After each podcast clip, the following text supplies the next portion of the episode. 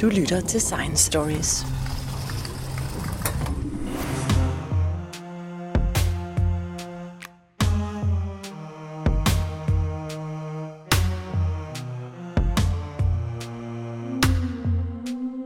I sidste program, der talte jeg med Søren Brunak, som er professor på Københavns Universitet, om bioinformatik. Og vi talte lidt omkring, hvordan øh, alle biologiske organismer, deres genetiske information øh, faktisk er små brikker, som i virkeligheden er digitale, fordi der findes en meget bestemt genetisk kode, som går igen i alle organismerne. Og på den måde kan man putte den i computer og sammenligne den. I det her program vil jeg snakke lidt med dig om, hvad det er, man egentlig kan bruge al den her bioinformation og bioinformatik til.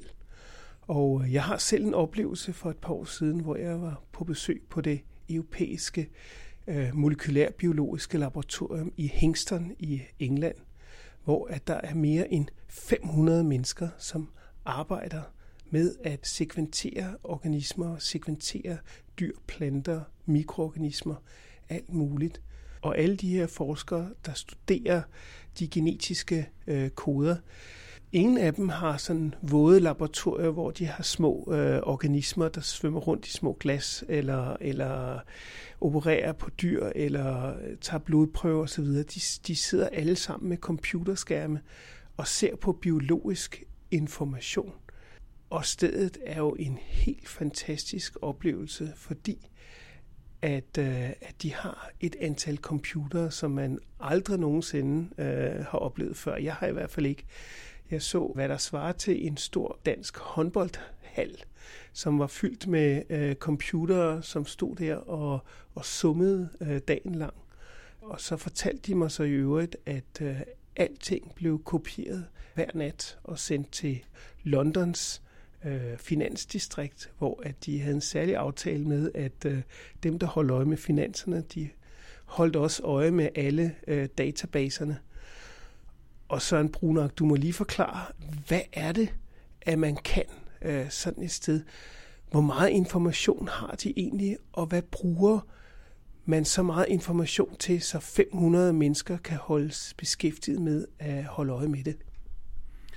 Ja, når man har for eksempel en DNA-sekvens, den kan komme fra menneskets arveanlæg, øh, fra et af vores øh, kromosomer. Den kan også komme fra øh, bakterie, eller den kan komme fra en, en, øh, en virus. Øh, så er det, man spørger sig selv om, det er, hvad, hvad laver den her DNA-sekvens? Hvad, hvad, hvad, hvilken funktion har den med at gøre? Og, øh, og det, man typisk gør, det er, at man simpelthen sammenligner sin sekvens, som er jo altså sådan en, en, en række af bogstaver fra det her firebogstavs alfabet, som, som DNA er, er lavet med, sådan et legoklods molekyl. Så man har altså en sekvens i computeren, og man prøver at sammenligne dem med alle mulige andre sekvenser, som forskere over hele verden har lavet, og så håber man, at sekvensen ligner noget, som folk har studeret i forvejen. Og, og så går det jo altså ud på at, at lave også en matematisk øh, metode til at sige, hvordan ligner den ene sekvens den anden. Og det er i virkeligheden lidt sådan, når man googler et ord, så propper man nogle ord, nogle søgeord ind i Googles hjemmeside, og så vil rigtig mange dokumenter, der findes på internettet, de vil blive sammenlignet med de her tre eller fire ord, for at finde ud af, hvilket dokument ligger tættest på. Og øh, så kommer der selvfølgelig også noget, nogle reklamer og noget skidt og møg øh, og op, når man laver sådan en søgning, men, men generelt øh, så har folk jo den erfaring med Google, at på den første side, eller på de to første sider, der er nogle af de ting, man er ude efter. Og det er altså fordi de her tre eller fire ord kan bruges til at diskriminere mellem millioner af dokumenter. Og det er lidt det samme, når vi bioinformatisk prøver at tage en sekvens, som måske kommer fra en, en bakterie, og så sammenligner vi den måske med, med millioner af andre, der er i databaserne. Og hov, den ligner så lige pludselig måske en E. coli-sekvens, eller en salmonella-sekvens, eller øh, en anden bakterie, og så har man allerede et stykke videre i sin jagt på at finde ud af, hvad laver den her sekvens. Og det kan være, at det er en del af sekvensen, som, som udgør et helt gen, og så er der måske nogen, der har lavet nogle eksperimenter med netop den type sekvens, eller en lignende en, og, og så har man lige pludselig, uden at have fået fingrene våde, øh, med, med laboratorieudstyr eller noget som helst, der bruger man bare computeren til at finde et, øh, et match øh, til nogle data, der findes i forvejen, og det er sådan set ideen i det, på, på samme måde som man, øh, når man søger med, med, med, med Google-søgeord, så får man lynhurtigt et øh, svar tilbage, fordi der er nogen, der har lavet nogle smarte øh, algoritmer, øh, uden at man skal på biblioteket og tyre bøger igennem og, og så videre. Og øh, man kan sige, det er sådan set også baggrunden for, at øh, forskere inden for det, det biologiske felt og også det, det medicinske felt nu øh, virkelig køber ind på ideen om at dele data. Fordi det, man sådan set gør, er, at man, man lægger alle de data, man, man får lavet fra forskellige eksperimenter, ned i en hat, og så kommer de ind i en database, sådan så man kan søge i dem.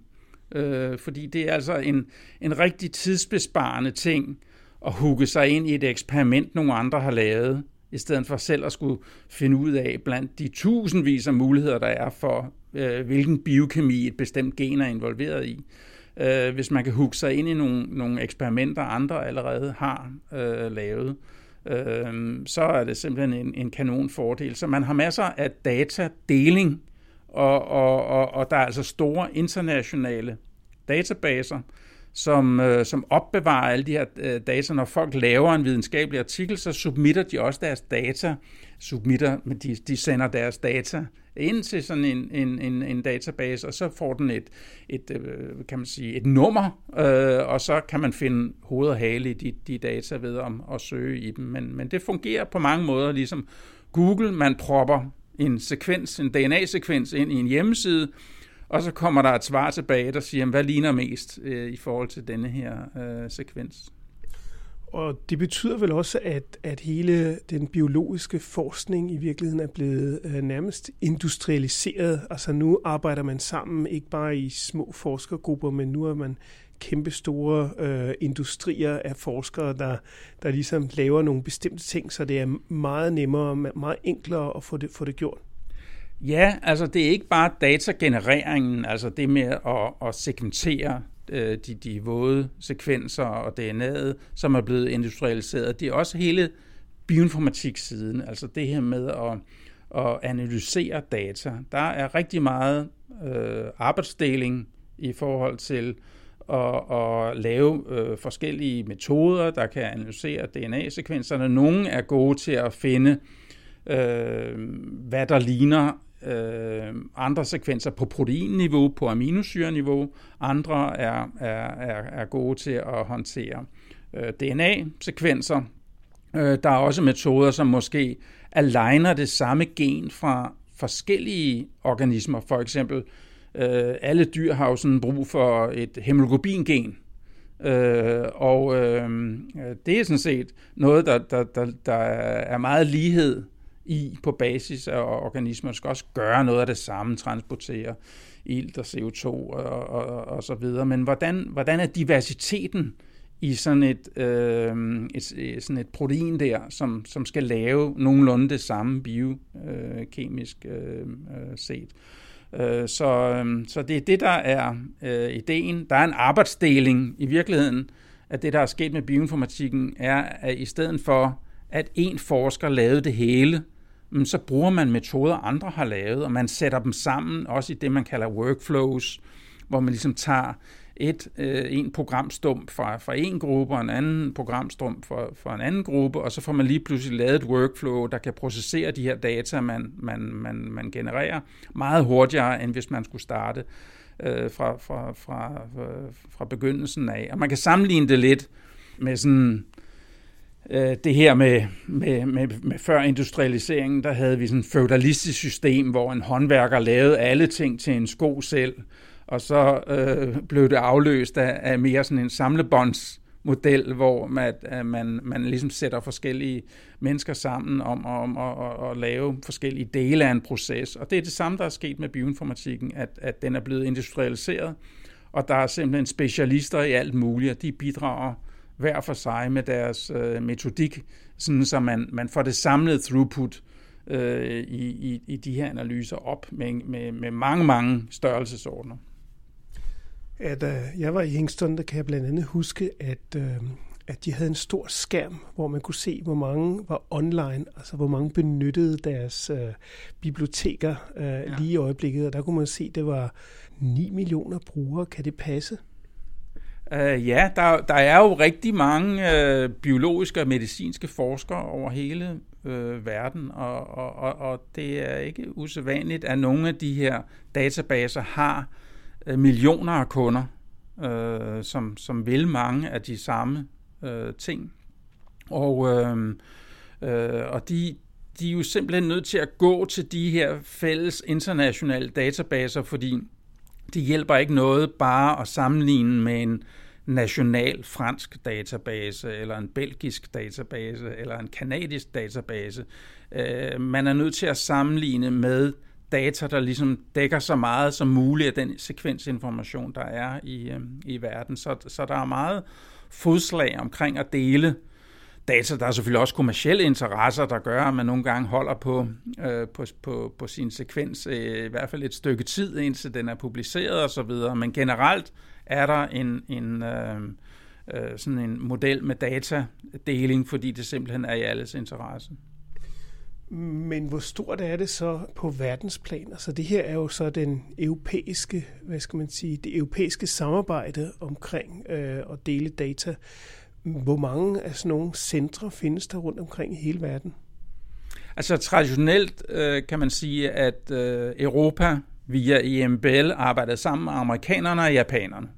Det var ligesom det gamle samarbejde, for eksempel om den store DNA-database i USA hed den GenBank, og i Europa kaldte vi den øh, EMBL Nukleotid-databasen, og i Japan havde den et tredje navn. Men nu om dage er det jo en verdensomspændende samarbejde, som, som udveksler data mellem de her forskellige kilder, hvor de kan blive plukket ind. Øh, og, øh, og det er et kæmpe, en kæmpe udfordring også at holde finansieringen kørende til de her øh, databaser fordi at det er ligesom øh, varmt vand i hanen og så videre, at folk finder først ud af, hvor, hvor betydningsfuldt det er, når det, det, databasen lige, lige pludselig ikke fungerer.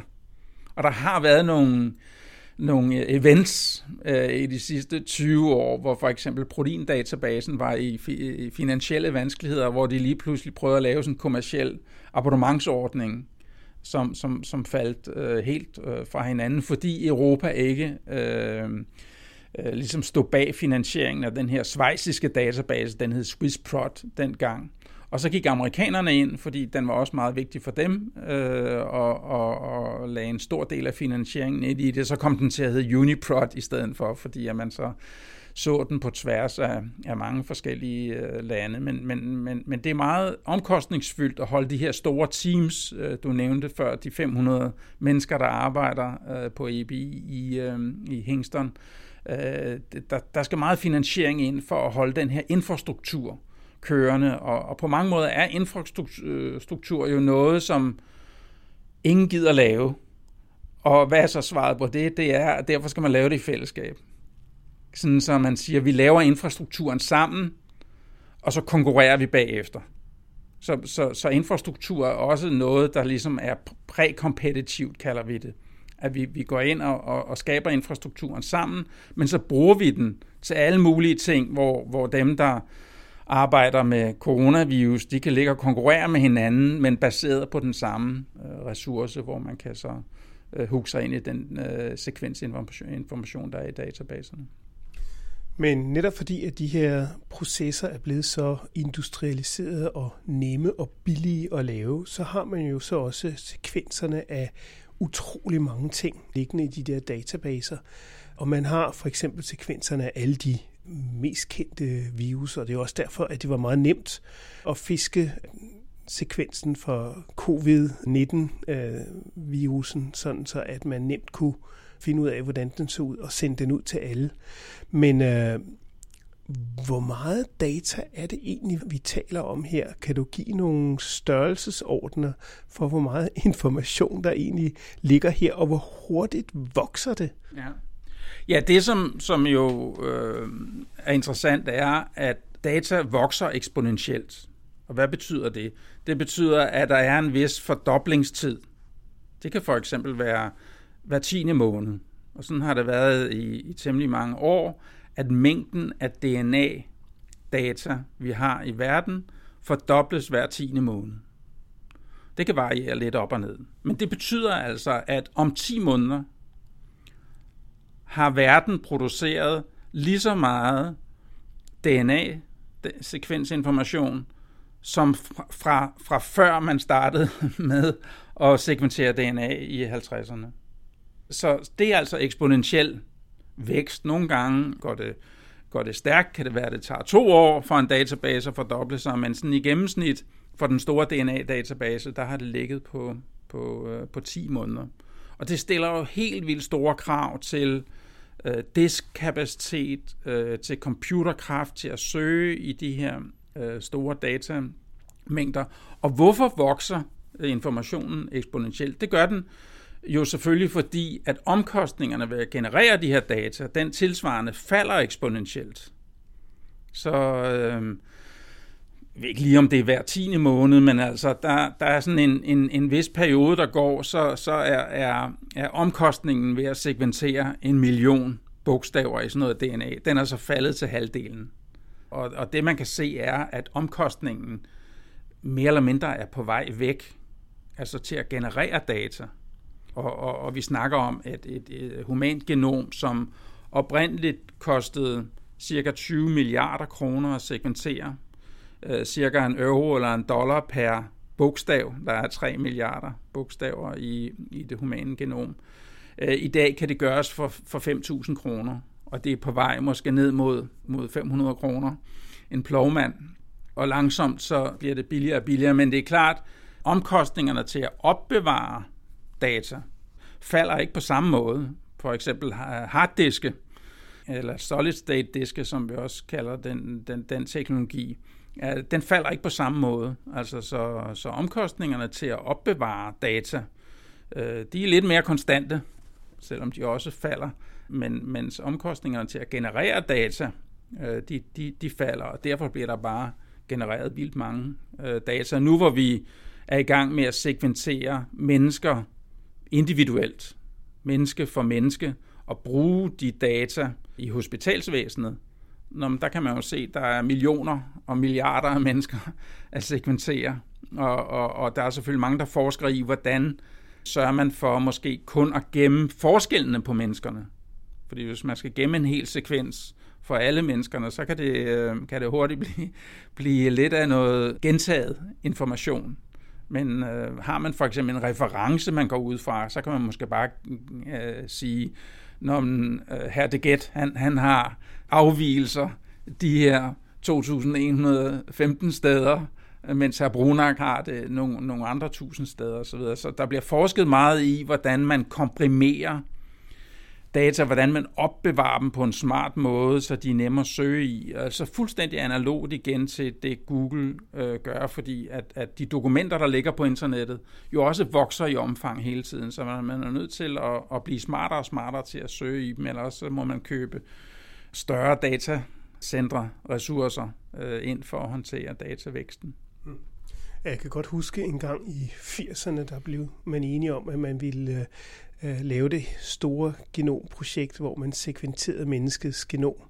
Og så besluttede man øh, sig for, at det skulle kunne lade sig gøre på omkring 15 år, Det var et meget ambitiøst projekt dengang. Og øh, jeg kan huske, at efter 10 år, så havde man sekventeret noget i retning af 1% af, af genomet. Og lige pludselig gik det stærkt, og så, så fik man sekventeret resten i løbet af fem år. Det gik så super hurtigt. Er det fordi, det var en eksponentiel udvikling, eller var det simpelthen fordi, at man, man simpelthen puttede flere ressourcer i det? Ja, det var sådan en kombination af faktorer, fordi teknologiudviklingen skete lidt i, i, i ryg, kan man sige.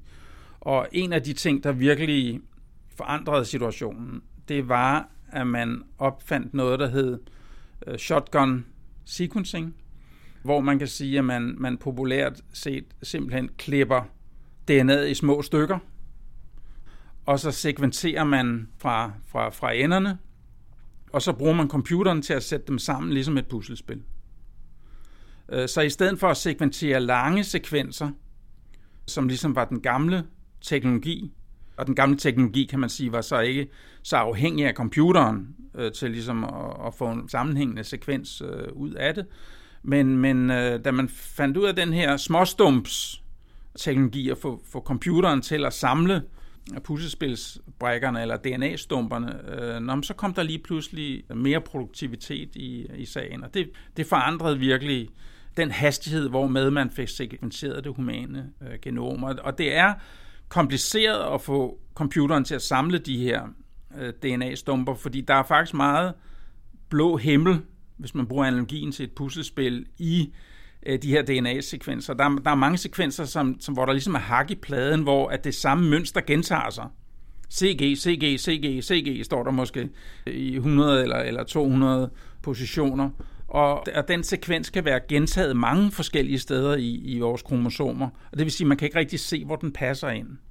Så, så, så der var nogle gennembrud omkring at lave nogle algoritmer, der for eksempel udnyttede, at man sekventerede for begge ender af nogle stumper af forskellige længder. Så nogle var korte, nogle var længere. Hvis man, man segmenterer fra to ender af en sekvens, der er 1000 bogstaver lange, så ved man, at de to sekvenser skal, kan sidde 1000 bogstaver fra hinanden. Og, og så der er sådan ligesom mange ting, man kan proppe ind i algoritmen, der så til sidst får, får, får lagt et rimelig godt puslespil. Men man er faktisk stadigvæk i gang med, med at lukke huller, som vi kalder det. Øh, og en af de ting, som har ændret på situationen, er, at man også har opfundet nogle nye long read teknologier, som man kalder dem, som, som altså kan sekventere flere tusind bogstaver i en fortløbende rækkefølge. Og så gør det jo ikke så meget, at man sekventerer hen over nogle hak i pladen, hvor det sådan er gentaget, så kommer der noget, der ikke er gentaget igen osv. Så, så, så, så de her nye long read teknologier, de kan virkelig få nogle af de her sådan hak i pladen sekventeret, øh, sådan så vi får lukket hullerne i kromosomet, og så får mere og mere komplette data i databasen. Men, men, men selvfølgelig vil mange af de her øh, huller og det hele taget sekvenser i, i det humane genom for eksempel, de vil være forskellige fra individ til, til individ. Der er mange ting, som, som ikke er, er ens fra individ til individ, fordi det ikke lige præcis bliver brugt til at lave proteiner med, eller øh, ikke er gener, og der er alle mulige gamle ting, der er flyttet ind i, i vores genom. Øh, så når man kombinerer to genomer fra en mor og en far, så er der også en masse ting, der bliver unikt for det nye øh, individ, der kommer ud af det. Så er der også, øh, hvad skal man sige, genetisk, kunne man kalde det affald. Altså der er gamle virus og ting og sager, der har forputtet sig ind i genomet i tidernes morgen. Ja, altså der var jo øh, i 80'erne meget snak om det her begreb, som hedder junk DNA, hvor man sagde, at øh, der er ikke meget af det her DNA, betyder ikke noget som helst. Øh, det var kun generne, øh, som betød noget, og, øh, og, og reelt så sagde man, at der er måske kun 2% af hele sekvensen, som har betydning for vores karakteristika, for vores sygdomme osv. Øh, det var primært øh, de proteinkodende dele. Men efterhånden har man så fundet ud af, at, at meget af det her junk, det har en funktion. Der er masser af gener, som slet ikke laver proteiner.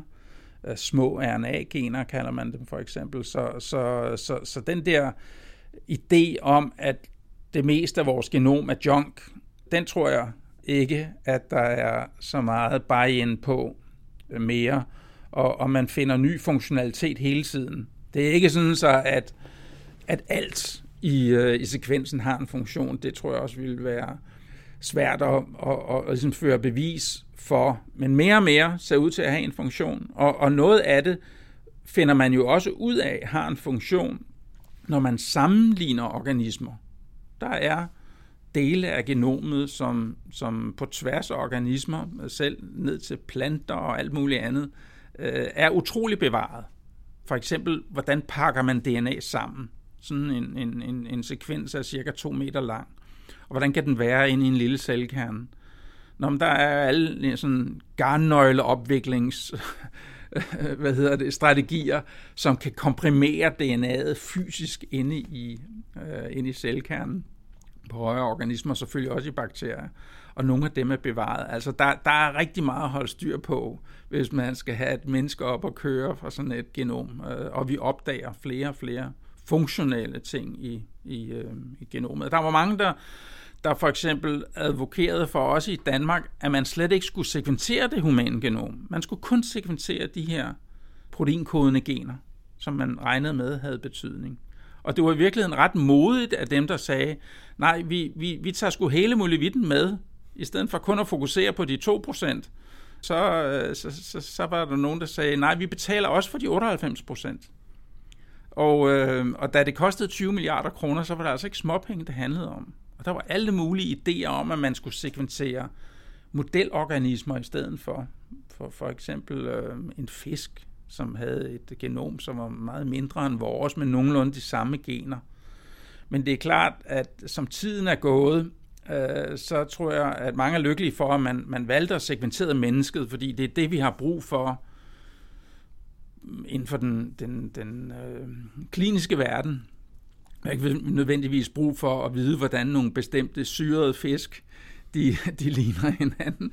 Vi har brug for at finde ud af, hvad er forskellene fra menneske til menneske, og hvordan skal det bruges til at dosere medicin forskelligt for, fra menneske til menneske osv. Så, så det her fokus på, på mennesket, det er noget af det, der er, er, er dividenden for hele det her øh, projekt. Selvfølgelig er der også dividender for, for sekventering af alle mulige andre organismer, men, men i virkeligheden så taler man lidt i dag om mennesket som modelorganisme. Øh, der er selvfølgelig masser af arbejde, der stadigvæk bliver lavet i små orme og, og i bakterier og gær svampe og alt muligt andet. Meget nyttigt i forhold til at lave eksperimenter, som man af etiske grunde ikke kan lave i, i mennesker. Men, men i dag så taler man om, om mennesket som modelorganisme, fordi hvis man sekventerer øh, 100.000 vis af mennesker, så finder man ofte nogen, som for eksempel øh, ikke har et gen, som man troede, man ikke kunne leve uden. Så har du lige pludselig et, et, et menneske. Det kan godt være, at det menneske er ramt af sygdom, men, men, men så har du en model for, hvordan et menneske vil se ud, hvis det mangler det gen. Og øh, nogle gange så bliver man også overrasket over, at, at øh, mennesker, som mangler et bestemt, det man kalder et, et essentielt gen, faktisk ikke rigtig er syg. Så, så det her med mennesket som modelorganisme, det er noget af det, vi er på vej ind i. Altså i stedet for at lave alting i en lille orm, som hedder C. elegans for eksempel, eller en, en, en, en bagær har også været brugt meget til, til, til rigtig meget øh, fantastisk øh, eksperimentelt arbejde. Men nu om dagen kan vi faktisk gå ud og finde et menneske, som måske har den skavank, eller det ekstra gen, øh, som man gerne vil undersøge. Og så kan man prøve at, at, at, bruge det som udgangspunkt for at forstå, hvad, hvad, hvad genet laver. Jeg kan godt huske zebrafisken. Ja. Men jeg tænkte på, du har også tidligere snakket om, at, øh, at noget af det, som man oprindeligt troede øh, ville være lige til, det var, at et gen kode for en egenskab. Sådan så, at hvis man havde det gen, så fik man blå øjne, og hvis man havde et andet gen, så fik man øh, brune øjne. Men det er jo også noget af det, der er, er meget mere kompliceret. Ja, en af de store overraskelser i, øh, øh, i det humane genomprojekt var jo, at vi havde så få gener, som vi, som vi har. Da man startede der i 80'erne, så de Nobelpristager, som havde siddet og lavet en, en kalkyle på bagsiden af en kuvert, de sagde, der er nok 1.500.000 gener. Men efterhånden, som sekventeringen skred frem, så nærmede tallet sig 25.000 kun af sådan nogle proteinkodende gener, og faktisk øh, ligger vi øh, lige omkring 20.000 i dag. Så, så vi har meget færre gener, i hvert fald proteinkodende gener, end man regnede med. Og det betyder jo nok, at mange af de her gener, de, de, de har flere arbejdsopgaver, og det betyder også, at de måske er involveret i flere sygdomme og i flere af de træk, som vi har. Så, så meget af vores øh, funktionalitet og også vores sygdom er delt ud på mange gener. Og det, og det gælder især sådan nogle store sygdomme som, som, som diabetes og også nogle gange øh, risiko for, for cancer og, og, og så videre, øh, risiko for, for gigt eller noget af den stil. Jamen, der er mange gener involveret, og den enkelte variant, den har måske en lille effektstørrelse, som vi siger, at, at den betyder ikke øh, så meget i det samlede, øh, men den bidrager. Og det vil sige, at, at, at det er først, når man får summeret effekten op på tværs af mange gener, og man faktisk ser, at det her menneske har en større risiko for at få type 2 diabetes, for eksempel. Og det er også der, hvor der har været en revolution inden for de seneste år, det er, at man, man laver det, der hedder polygene risikoscores. Fordi det var også en af, af de mareridt, vi havde som, som øh, bioinformatikere. Det er, hvordan skulle vi håndtere de her 3 milliarder bogstaver, fordi der er så mange forskellige muligheder i forhold til nogle sygdomme. Øh, der er det, man kalder multiple testning, at man siger, at er det den her position, er det den her position, er det den her position. Hvis man bliver ved med at lave sådan en, en gennemgang af, af, af sådan nogle sekvensdata, så får man af rent tilfældige årsager måske øh, for mange bud på, hvad årsagen kan, kan være. Og det man så har, har gjort, er faktisk at bruge det, man kalder machine learning, øh, neurale netværk og den slags, til at prøve at koge informationen ned i et, i, i, i et genom, sådan så man på tværs af alle de her millioner af positioner kan få taget dem ind i en algoritme, så man får beregnet et risikoscore for en bestemt algoritme. Øh, og det er sådan, lyder sådan lidt, lidt kompliceret, men, men, men det er sådan set et spørgsmål om at, at tage de 3 milliarder positioner, og så på tværs af alle de her positioner, eller måske i nogle tilfælde en million af dem, som har været forholdsudvalgt, og så bruge dem som basis, øh, som input til, til, en, til en maskinlæring-algoritme, som så forudsiger risikoen. Og det man gør, er typisk måske at sammenligne nogen, som har type 2 diabetes, med nogen, som ikke, ikke har det. Og så kan man få, få maskinlæring-algoritmen til at lære, hvad forskellen ser ud til at være, hvilke positioner skal helst være muteret eller variere på en bestemt måde, for at man har en risiko for en bestemt sygdom. Du lytter til Science Stories. Men det er jo stadigvæk kompliceret, fordi at man får jo øh, heller ikke type 2 diabetes ud af ingenting. Altså det har jo noget med livsførelse også at gøre, hvad man har spist, hvor lidt eller hvor meget motion man har lavet, og hvor meget man har siddet på stolen. Altså der er mange faktorer, som spiller ind. Ja, øh, og, og det er jo også det, der ligger i ordet risiko. Øh, en af de, de store amerikanske systembiologer, øh, Leroy Hood, han, han har været meget aktiv i at sige, at dit genom er ikke din skæbne. Altså, dit, dit genom kan give dig en risiko for noget, men hvis du er en artig person og, og, og løber om morgenen og, og lader være med at spise øh, alt for meget eller krigskonfekt, nå, så kan du godt håndtere din risiko og, og, og, og så måske, hvad hedder det, undgå at få type 2 diabetes, selvom dit øh, genom tilsiger, at din tærskel for ligesom at få den sygdom er, er højere end, end, end gennemsnittet. Måske har dine forældre haft det, og så, og så videre, så videre. Så, så, så det er fuldstændig rigtigt, at øh, vi skal ikke opfatte genomet som vores skæbne. Der er selvfølgelig en masse sygdomme, som du ret stensikkert får, hvis du har en bestemt mutation. Det kan være cystisk fibrose for eksempel, og andre monogene øh, sygdomme. Men, men generelt, når vi snakker risiko for de her store folkesygdomme, så øh, kan man selv gøre noget ved det. Og, og det har så også været en af de ting, der kom ud af det humane genomprojekt. En af dem, som var med til at sekventere øh, det humane genom fra den kommercielle side. Craig Venter, han, han gik for eksempel rundt og sagde øh, i årene efter, at han, han var ret sikker på, at han ikke havde været i live i dag, hvis ikke hans genom var blevet segmenteret. Og de startede så i øvrigt med at segmentere hans genom, hvad der ikke var nogen, der vidste fra starten af, men øh, øh, fordi at, at han så fik øje på nogle risikoer, han havde i forhold til hans øh, livsstil, og han var, kan man sige, måske ikke helt slank heller. Og sådan nogle ting. Så, så, så, så der er en masse forebyggelsesinformation i sådan et øh, genom, og, og, og, og det er jo også det, vi, vi har tidligere snakket om, at genomet er faktisk fyldt med faktorer, der beskytter os. Øh, men det er klart, hvis man ved, øh, at der også er, er, er mangel på beskyttelse i et genom, så kan man prøve at forholde sig til det og sige, jeg skal nok ikke leve så meget i overhalingsbanen på den her front, fordi så får jeg de samme sygdomme, som mine forældre fik. Jeg kan huske, der er et, et, øh, et lille sekvens, der hedder P53, som, øh, som reparerer genfejl.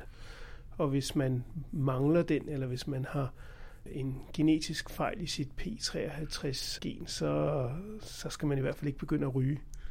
Nej, der, der er nogle af de her sådan øh, helt grundlæggende gener, som for eksempel er med til at reparere DNA'et og sørge for at få det fikset, når øh, solen og så videre, stråling har, har, har, har lavet uorden øh, i det. Det er sådan helt, helt øh, grundlæggende.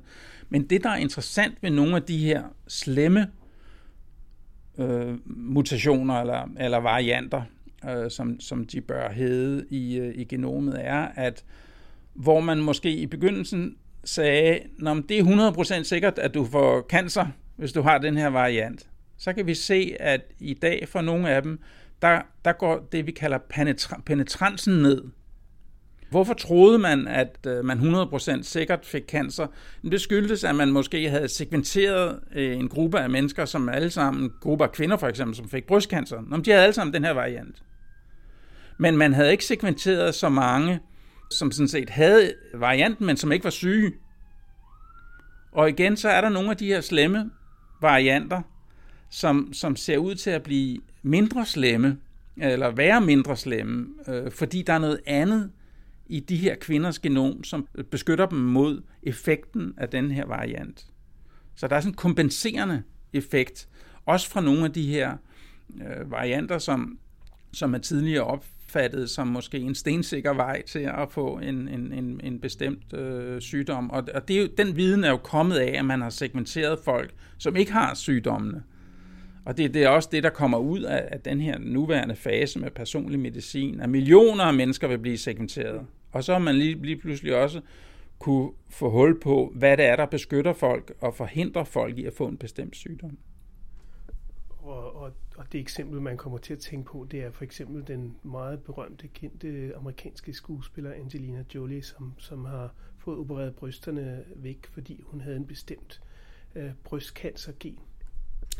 Ja, og, og øh, nu kan jeg ikke lige helt huske øh, hendes familiehistorik på den, men det var vist den, som også var med til at, at, at få hende til at beslutte sig for at få fjernet øh, brysterne, og derfor kan det jo godt være, at hendes øh, mor ikke har haft de beskyttende varianter, som, som kunne have ophævet hendes øh, risiko. Men man kan altså ikke altid overføre fra den ene familie til den anden, fordi man har en bestemt variant. Så er det ikke nødvendigvis sådan, at man, man, man får den samme sygdom. Så det er mere kompliceret end som så, og vi ved øh, egentlig ganske lidt stadigvæk. Ja, altså det vi ved er, at data vælter ind over os, og bioinformatikmetoderne bliver, bliver bedre og bedre til at hive noget ud af dem, som vi har brug for at vide. Hvordan kan det være, at den her person bliver syg af den her øh, variant, mens der er en anden, der ikke øh, gør det? Altså det er jo en forskning og en for, et forskningsområde, som er datadrevet. Altså man sekventerer først, og så stiller man spørgsmål bagefter. Det er ikke sådan, at man nødvendigvis har en eller anden hypotese altid. Det kan man godt have i et tilfælde, men man, man sekventerer måske bare 100.000 mennesker eller en million mennesker. For eksempel er der et projekt i Europa, hvor at øh, man vil prøve at lave en database med en million menneskers genomer. Og, og sådan set faktisk ikke én database, men man vil lave en, et, sådan et netværk af databaser – Øh, på tværs af landene, hvor de DNA-sekvenser, man har for de enkelte mennesker, de bliver i de lande, hvor de mennesker kommer fra.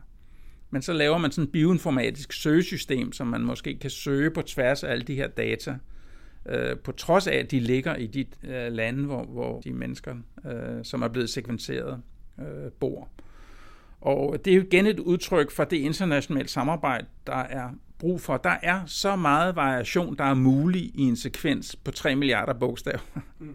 Så vi har brug for data fra millioner af mennesker, hvis vi vil prøve at finde sammenhængen mellem sekvens og varianter og sygdom for eksempel.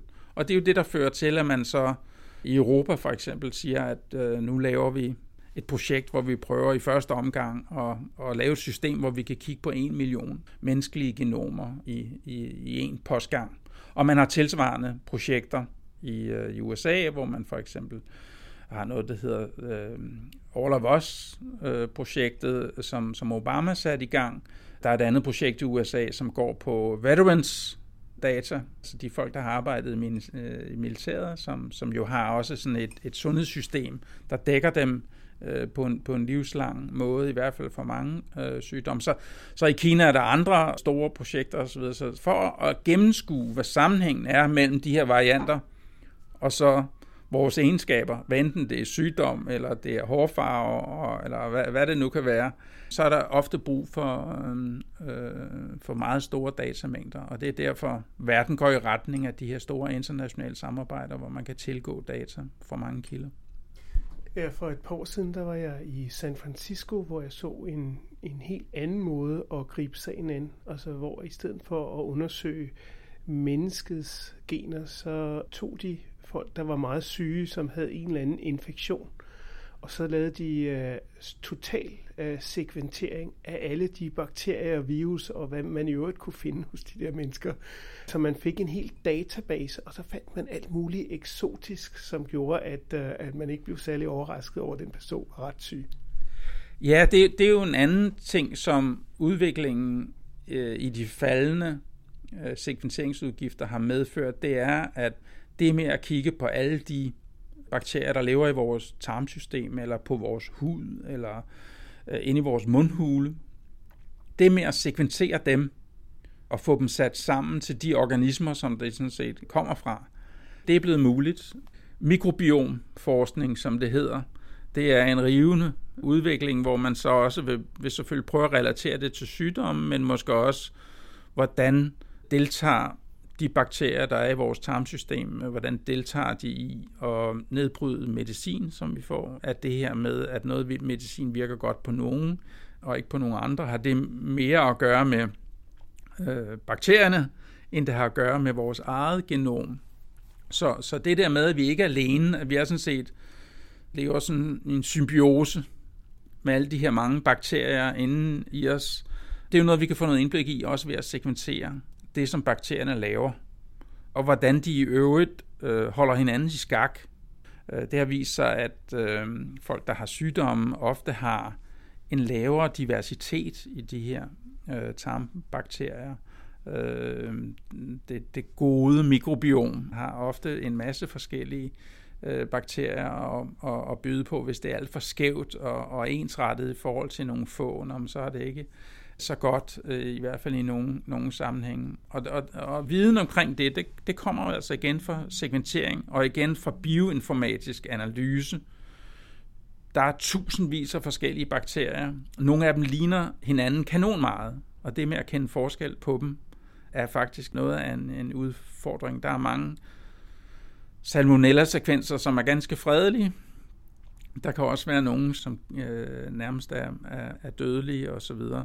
Øh, og hvad er forskellen, og hvad er det for nogle toksiner, som, som en bakterie kan lave, som en, en, en, en øh, nær fætter ikke kan lave og så videre. Øh, alt det der, øh, det kommer ud af at se, segmentere og, og bagefter sammenligne sekvenserne ved hjælp af, af bioinformatiske metoder.